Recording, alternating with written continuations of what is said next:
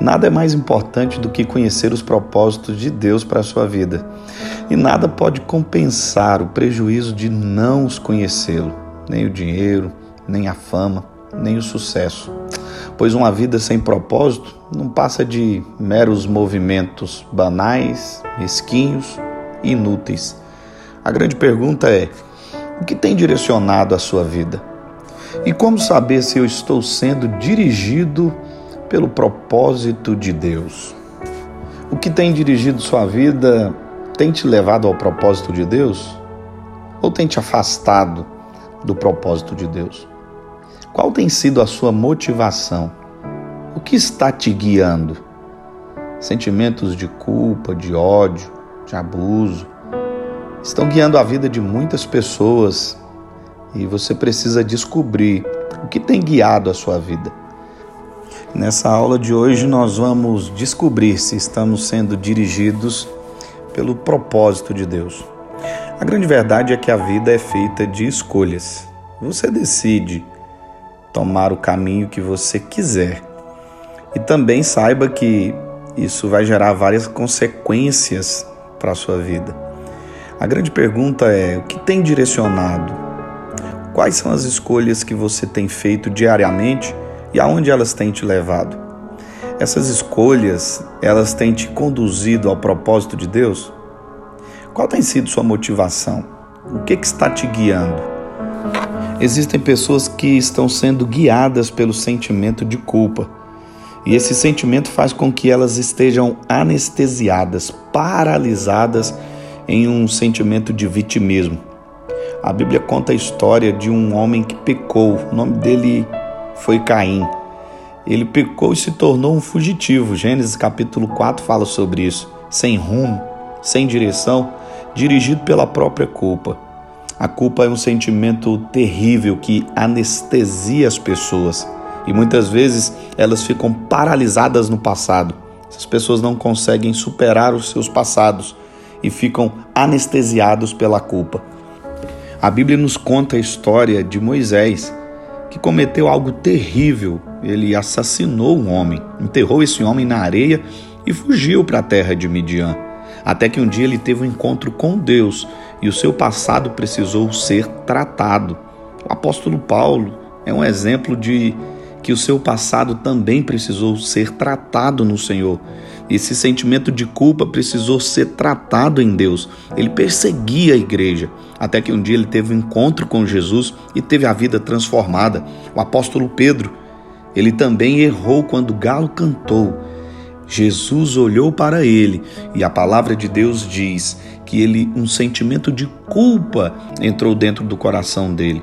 É importante que você entenda que Jesus ele quer limpar a sua alma, sarar o seu passado, para que você tenha um presente de acordo com a vontade dele e um futuro que venha de encontro aos propósitos que ele escolheu para a sua vida. Portanto, não permita que a culpa direcione sua vida. O passado não define o seu futuro. A palavra de Deus no Salmo 32, versículo 1 diz assim: Bem-aventurado aquele cuja transgressão é perdoada e cujo pecado é coberto. Não seja direcionado pela culpa, mas vá até a cruz de Cristo e permita com que o seu coração seja transformado e esse sentimento de culpa ele seja apagado através do arrependimento. Quando nós decidimos nos arrepender, não seremos direcionados pela culpa, muito pelo contrário, receberemos de Deus o perdão e o nosso passado será apagado e Deus escreverá uma nova história para as nossas vidas. Muitas pessoas são guiadas pelo ressentimento e pela raiva. Olha, a mágoa é algo terrível, envenena a alma.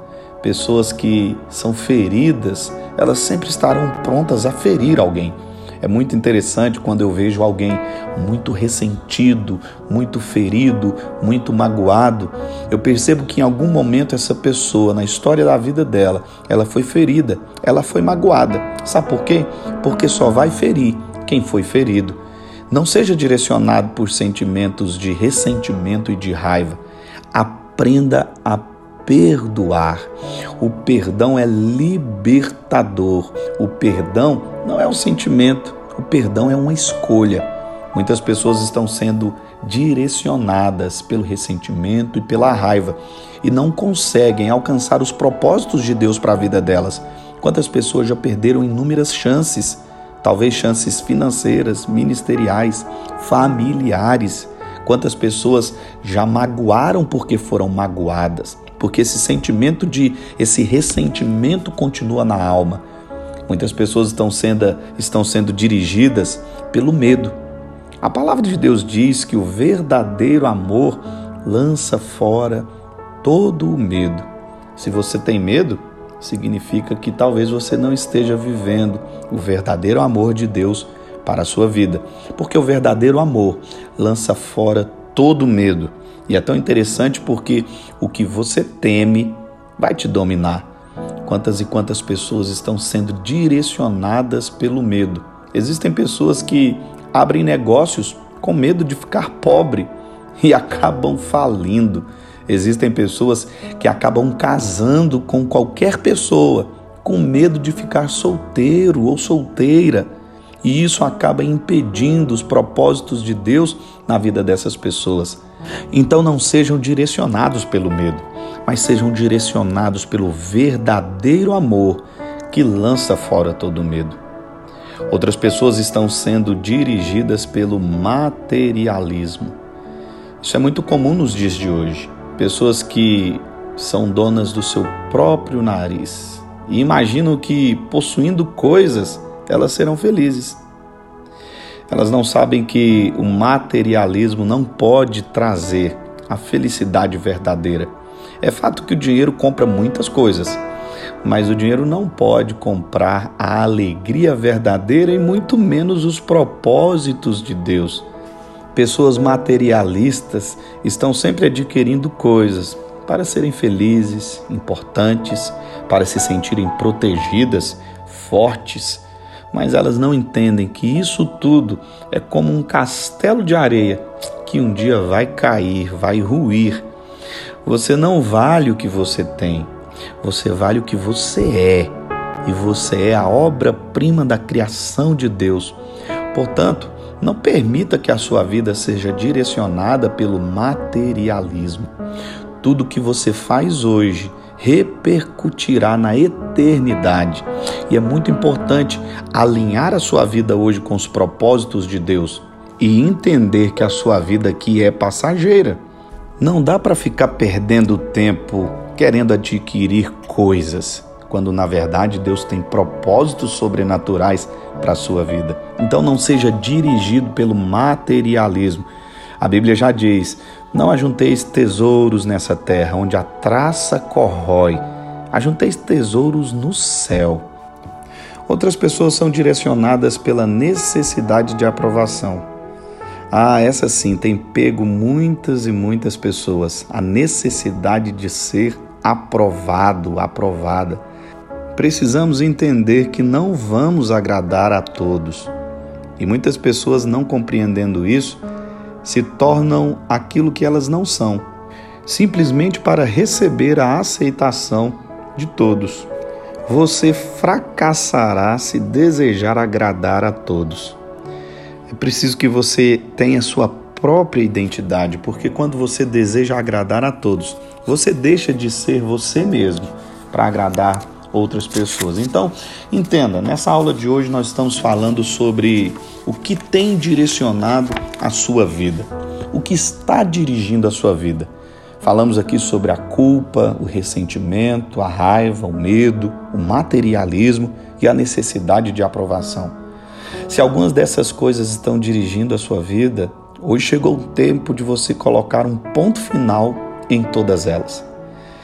Hoje nós vamos diante da cruz de Cristo e assumiremos o controle da nossa vida e deixaremos com que Cristo Jesus nos guie.